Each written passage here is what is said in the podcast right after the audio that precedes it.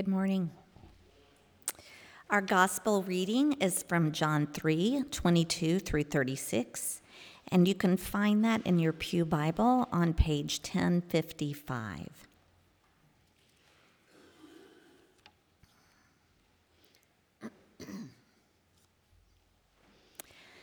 After this, excuse me. After this, Jesus and his disciples went into the Judean countryside, and he remained there with them and was baptizing. John also was baptizing at Aenon near Salim because water was plentiful there, and people were coming and being baptized, for John had not yet been put in prison. Now, a discussion arose between some of John's disciples and a Jew over purification. And they came to John and said to him, Rabbi, he who is with you across the Jordan, to whom you bore witness, look, he is baptizing, and all are going to him. John answered, A person cannot receive even one thing unless it is given him from heaven. You yourselves bear me witness that I said, I am not the Christ, but I have been sent before him. The one who has the bride is the bridegroom. The friend of the bridegroom who stands and hears him rejoices greatly at the bridegroom's voice.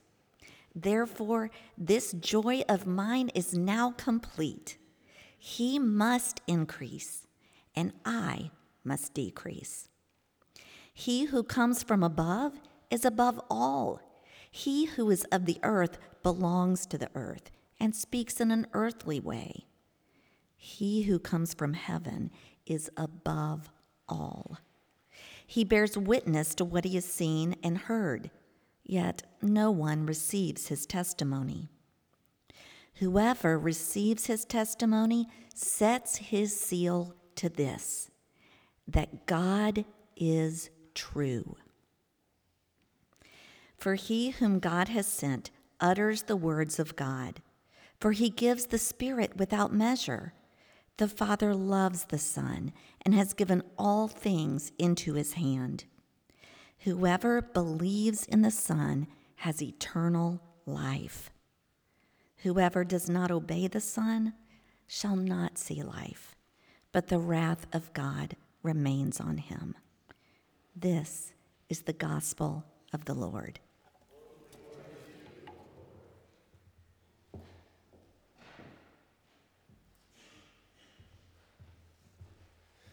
Good morning. um, before I pray, I want to, um, some of you may not know, that Gordon has uh, gone to Florida uh, with, uh, with MNA, which is uh, Mission to North America. I, think, I believe he's in Sarasota. Um, anybody confirm that? Uh, yeah, thank you, Ruth. Um, he is in Sarasota helping the work of the cleanup after the dreadful hurricane uh, a few weeks ago. So let us be in prayer for Gordon. Um, I'll pray for him right now, and then we'll go into hearing the Word of God. Jesus, I thank you for our brother. Thank you for his willingness to serve and how you have equipped him to continue to just endure and to persevere and to just faithfully serve your church throughout the world. We pray your blessing on Gordon this morning throughout this time. Please keep him in good health. Help him to get the rest he needs. And Lord, may their work and all the work of your people be effective for your glory and for the good of the people they're helping. Amen. And may, Lord Jesus, as we prepare to hear your, your word preached this morning, I pray that you would strip every image, idea, and goal we have for you and replace it with the image of who you actually are. Shine a great light on your message, on your gospel this morning, and may your spirit open our eyes to you, to see you for who you are. It's in your name we pray. Amen. Well, we are finishing up chapter 3 in the book of John, the Gospel of John. In the beginning of, of, of John chapter 3, if you remember, Jesus encounters Nicodemus. He speaks to one of the greatest, most knowledgeable, and prestigious rabbis in Israel. That's who Nicodemus is. Nicodemus and the religious leaders he represented rooted their entire collective and individual identity in the law, obeying it, explaining it, adding to it when needed, teaching it, and so on. And he comes to Jesus. And what does Jesus tell this great teacher of the law? Well, Jesus pretty much tells Nicodemus that all he's been doing, all his life's work and efforts have kind of missed the point. He has missed the main thing. Think about how that must have felt for Nicodemus. Think about giving your entire life to doing something and believing that you are doing what God has called you to do, thinking that you are doing, you're obeying the law and you're working hard and you are this prestigious leader among the people of God.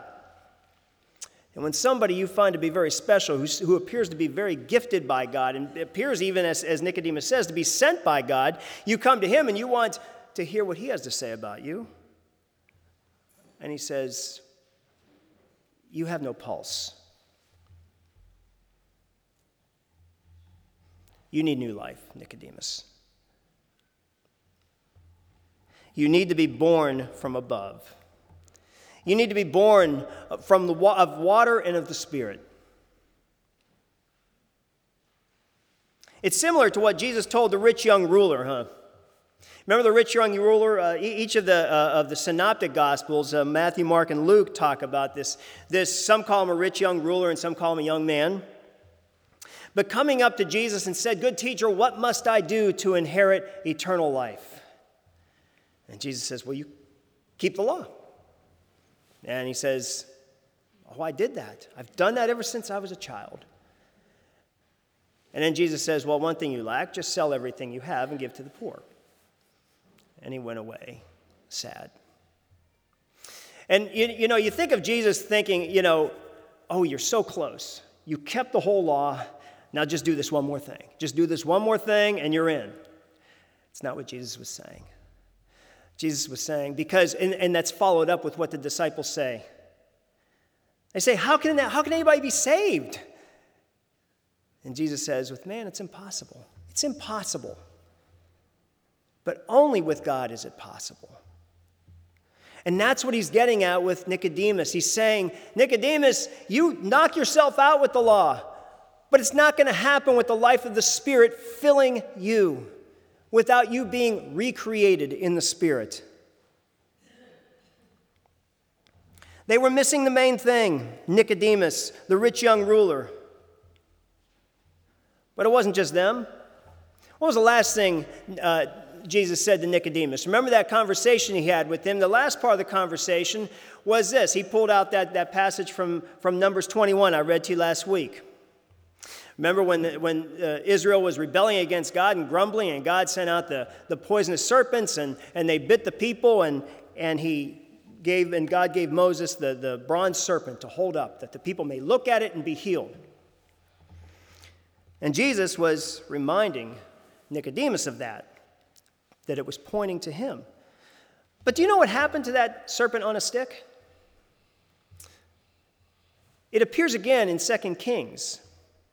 There's a good king named Hezekiah, and it says that he trashed all of the idols, all of the, of the idol worship altars, and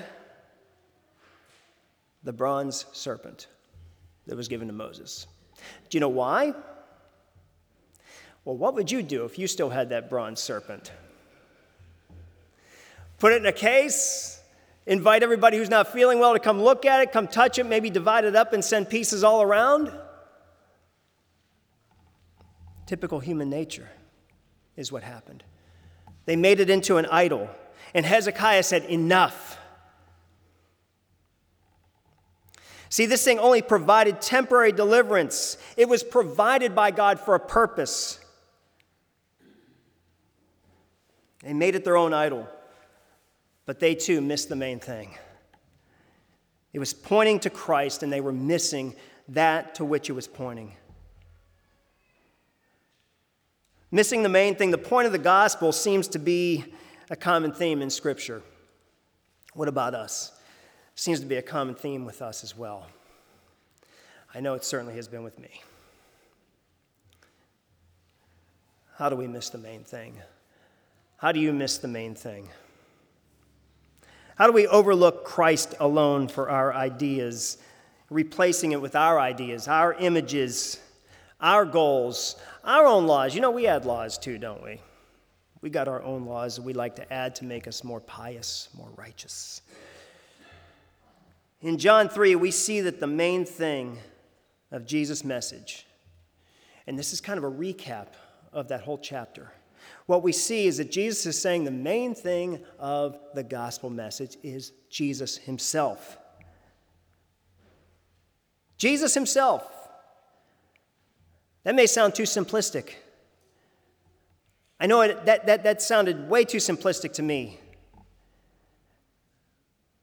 When, when it first dawned on me what the gospel message actually is. But that's it. Just as simple as looking upon a bronze serpent to be healed. I'll bet a lot of them thought that's too simple. It's got to be something more. I sinned against God. I grumbled. I rebelled against him. And all I got to do is look at this serpent? Yes. Jesus and nothing else. The problem is that, that we have with this is that the message of Jesus only takes you and me out of the picture. It takes our own message out of the picture. It takes our own perspective out of the picture. And it takes our own abilities out of the picture. The gospel message, as proclaimed by Jesus, completely empties us of any and all pride, ego, and effort. And we don't like that. Our human nature struggles to be acknowledged and it struggles to be affirmed. We want to have a piece of the action in our salvation, don't we? This, I believe, is, is a significant barrier to the growth and unity of the body of Christ today. We all want to have a say in the salvation process. So, today's passage, what we're looking at here, closing out chapter 3, is a type of summary of John chapter 3. We've seen the message, the message you must be born again, that he says in, chapter th- in verse 3. In 16, we covered last week whoever believes in the Son of God, Jesus Christ, will not perish, and will not face condemnation, but will have eternal life. So far, Think about this. What has Jesus said that we must do to inherit eternal life? What must anyone do to have eternal life? Believe. Believe. Sometimes we make the gospel message out to be stop it. Do this, do that, and then believe. Today we see a need for Jesus to increase and his servant and his servants us to decrease. The reason is for the perfection of Jesus. We see the perfection of Jesus laid out here in this passage. We also see the perspective of Jesus in this passage. And finally, we see the power of Jesus, the all sufficient power. So let's look at this passage. After this, verse 22. After this, Jesus and his disciples went into the Judean countryside, and he remained there with them and, was baptizing. John also was baptizing in Aenon near Salim because water was plentiful there, and people were coming and being baptized. And then uh, John, the disciple, puts this little aside in there. For John had not yet been put in prison. Now, obviously, he hadn't been put in prison because we all see that he was baptizing, right? But he puts that in there, and it seems curious. Why did he, why did he put that in there? Well, it's because Jesus' public ministry started after John was thrown into prison. And we see that in Mark chapter 1, verse 14. And, it's, and, and John is believed to have been familiar with those gospels. And he is just keeping people in, in harmony with what was already written about Jesus. Because people may have been reading it who were familiar with, with the Matthew, Mark, and Luke's gospel might say, wait a second, shouldn't John be in prison? When is John going to prison? And so he puts this in there as an aside. Verse 25 Now, after a discussion arose between some of John's disciples and a Jew over purification, which is interesting also. What you have here is you have John baptizing with his disciples, as he always has been. And then you have Jesus and his disciples off baptizing at another part. And in fact, it says later in chapter 4 that Jesus himself was not baptizing, but his disciples were. But it's saying that Jesus was baptized, his disciples were baptizing through the name of Jesus. This appears to be a, an introduction, this talk of purification appears to be an introduction of Jesus' ministry versus John's ministry. Perhaps this Jew was saying, hey, wait a second, why is he baptizing and, and you're baptizing? What's, and, and what about Jewish purification? They started having a discussion about this. And John's disciples seem to be feeling a little bit slighted by this. In fact, they go to John almost like they're in competition with Jesus. And they go to John, they say, they came to John and said to him, Rabbi, he who was with you across the Jordan, they don't even say Jesus. He who was with you across the Jordan, to whom you bore witness, look, he's baptizing and all are going to him. That sounds like a complaint, doesn't it? It's exactly what it is. They're complaining. They're saying, wait a second, we've been here doing this. We were here before he was. And we were here with you. We were baptizing, and now he's off, and, and people are running to him. They even use hyperbole, saying, Everyone's going to him. Well, obviously, it says the people were also going to John, but they're just saying that everyone's going to this guy. John's disciples are concerned about people leaving John, or perhaps leaving them. John himself, though, was not concerned. He was rejoicing. John's disciples heard his message that he was not the Christ, that he was a voice of one crying in the wilderness. He came before to announce Jesus, he came to introduce Jesus, to make way for the Son of God. Perhaps his disciples loved introducing Jesus. Perhaps they loved being a part of that, but now felt a little bit threatened seeing him take over. All along, John was saying this, this should happen and it will happen. But his disciples weren't rejoicing, they were complaining.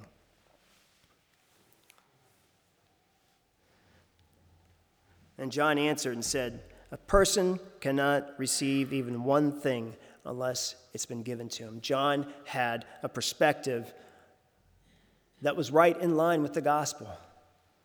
He said, Look, I was given this, I was given this call by the Lord, by, the, by God Himself.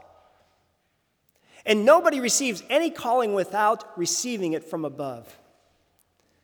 Any calling you or I receive, anything that we are given, may we have that same perspective of recognizing that all that is given to us is given to us by God. The bronze serpent was given by God, he was given for a time. John the Baptist, his ministry was given by God, it was given for a time to fulfill God's purpose. Your ministry, your calling, your job, your finances, whatever they are, are given to us all by God for a time. And John says this. You yourselves bear witness that I said I'm not the Christ, but I have been sent before him. He goes into the wedding, the, the, the bridegroom metaphor here. The one who has the bride is the bridegroom. The friend of the bridegroom who stands and hears him rejoices greatly at the bridegroom's voice. This is all throughout the Old Testament. Isaiah 62 says, For as a young man marries a young woman, so shall your sons marry you, and as a bridegroom rejoices over the bride, so shall your God rejoice over you. Hosea chapter 2 And in that day, declares the Lord, you will call me my husband. This wedding, this wedding imagery is throughout the Old Testament and also into the New Testament. And John here is saying, I'm simply the best man. And you know what the best man's role was? The best man's role was really making sure that the wedding all went off without a hitch, organizing things, making sure that everything was set up for the bridegroom. So he could receive his bride. And it was, it was the best man, I'm sure they didn't call him best man in those days, but it, it was, it's, it's the same thing. The, the best man, what he did was he served the bridegroom for his purpose.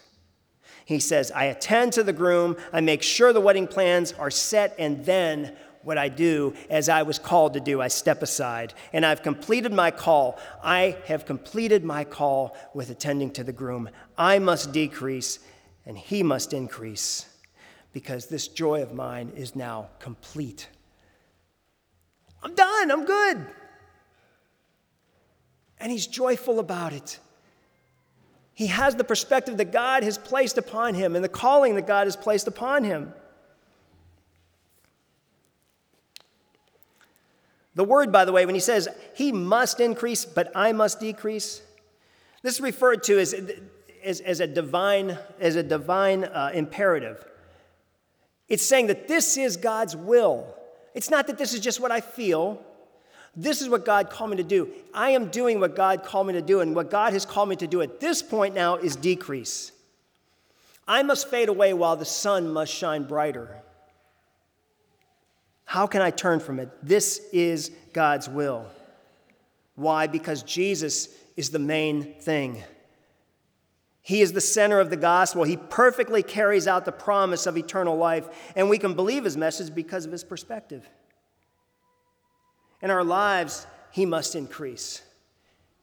In our families, Jesus must increase. In our church, Jesus must increase. That might sound like no kidding, but I think it's something for us to reflect on. How are we elevating Jesus in our, in our own lives, in our families, and in our church? How are we doing that? It is God's will that he increases. And then we see the perspective of Jesus that John points out here in verse 31. He says, He who comes from above is above all. He who is of the earth belongs to the earth and speaks in an earthly way. Tim Keller gives us this image of, of being up in an airplane and being over the mountains, over this windy road in the mountains, and seeing a line of traffic and seeing a car getting ready to pull out and seeing cars oncoming. And he says, the person who's up in that plane, the person who is up above, can see what's going to happen. He has a perspective that nobody else has down on the ground.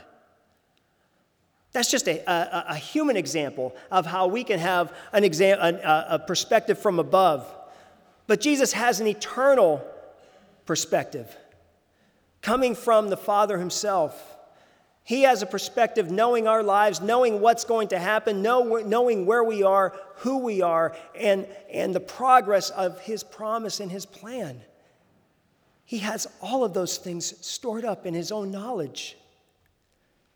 And what Jesus tells us comes from a perspective that is from God Himself, for He is God incarnate. To say that, that he who is of the earth belongs to the earth and speaks in an earthly way is just speaking in, in the more limited sense. He's saying any of us who speak from the earth, we're speaking just on, the, er, on ground level. We don't have the perspective of the Holy One.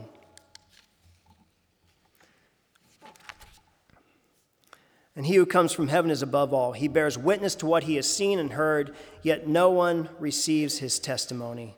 Jesus told this to Nicodemus as well. He says, What we hear and we see, we tell, but you don't accept it. You don't receive it.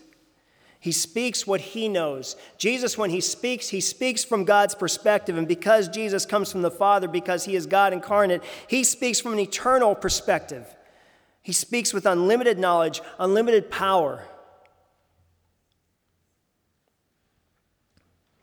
And finally, we see the power of this message. In verse 33, he says this Whoever receives his testimony sets his seal to this, sets his seal. We just got an invitation this week with a wax seal on it. It's sealed. And sets a seal that God is true. What's being said here is if we receive Jesus' testimony, if we trust that Jesus is who he is, coming from God, then what he says comes from God. Then when Jesus speaks, so does God. And when Jesus speaks truth, he's speaking God's truth. For he whom God has sent utters the words of God, for he gives the Spirit without measure. The prophets were believed to, to not have the fullness of the Spirit, but God has given Jesus the Spirit without measure. And he has the measure, the, the full measure of the Spirit to give to his people. The Father loves the Son and has given all things into his hand. Whoever believes in the Son has eternal life. Whoever does not obey the Son shall not see life, but the wrath of God remains on him. This is the power of the message of Jesus. The power of Jesus is, the, is that he possesses eternal life, the eternal life that we lack without him. In our condemnation, in our humanness, we are destined for death. We are under God's wrath, the Bible says. And yet we can receive eternal life because of the righteous one that came from God, the possessor of that life, who has the power not only to come down and be a human being, but the power to give us his life. To give us his life. Because we did anything good? Because we kept the law? No. Back to 316. Because he so loves us. Because he so loves us.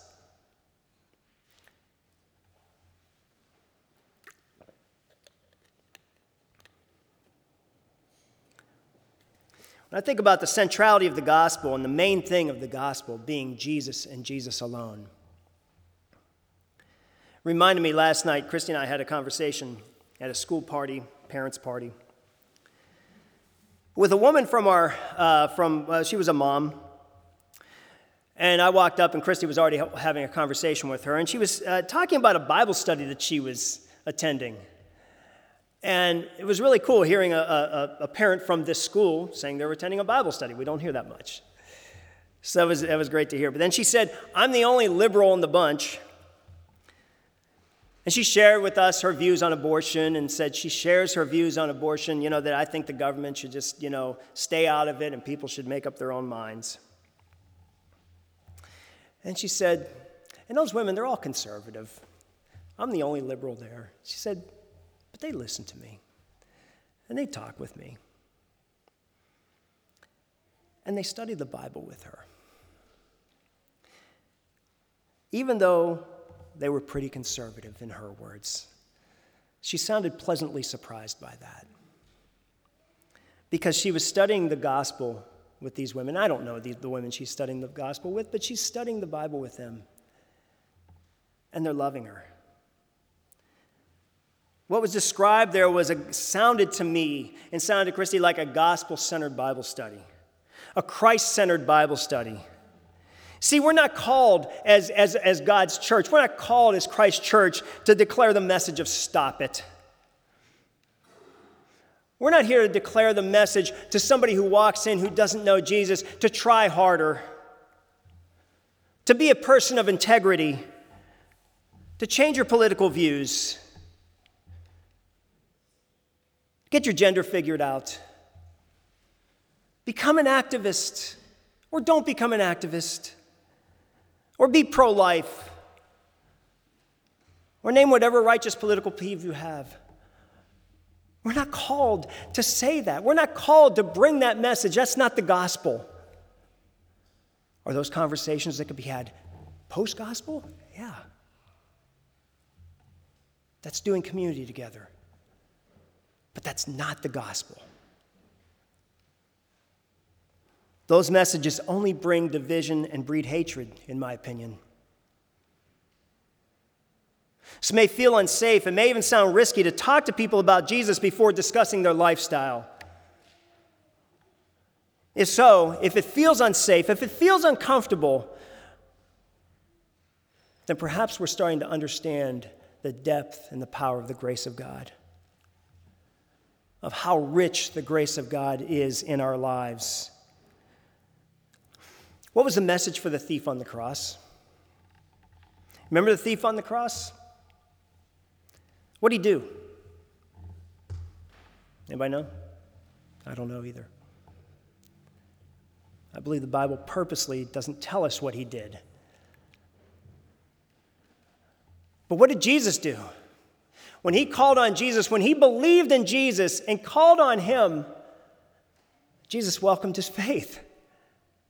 Today, you'll be with me in paradise. What could this man do? Give to the poor, and then you'll be with me in paradise. He was dying. And Jesus received his faith. It's a beautiful picture of the gospel. This is the gospel we're called to, to, called to proclaim. Teens, anyone in school, the gospel of Christ is not calling you to reject certain people at your school. It's not calling you to be a good student. It's not calling you to even be respectful. Your parents may say that. But it's calling you and it's calling me to believe in Jesus. It's saying we're all broken. Come to Christ. Because when we come to Christ, we have that eternal life. We have the eternal life that He has all the power to give us. He came to give us a purity that we could never create for ourselves. We can try our hearts out all of our lives, but we'll never be pure, we'll never be righteous. Let that sink in. Let that sink in. Are you divorced? Have you had affairs? Are you an alcoholic? Jesus is reaching his arms out to you. And he's calling us to do the same. May the love of Jesus and the power of the gospel and the fellowship of his spirit be with us, and may we share that lovingly and joyfully and generously with one another and with our community. Let's pray. Jesus, thank you for your message. Lord Jesus, we love you. Help us to love you more. We believe in you. Help, eh, help us in our unbelief. And Lord, again, we pray that you would breathe fresh wind and fresh spirit into our hearts. May we worship in joy. May we worship in spirit and truth. And may we love one another with the love that you first gave us. And it's in your name we pray. Amen.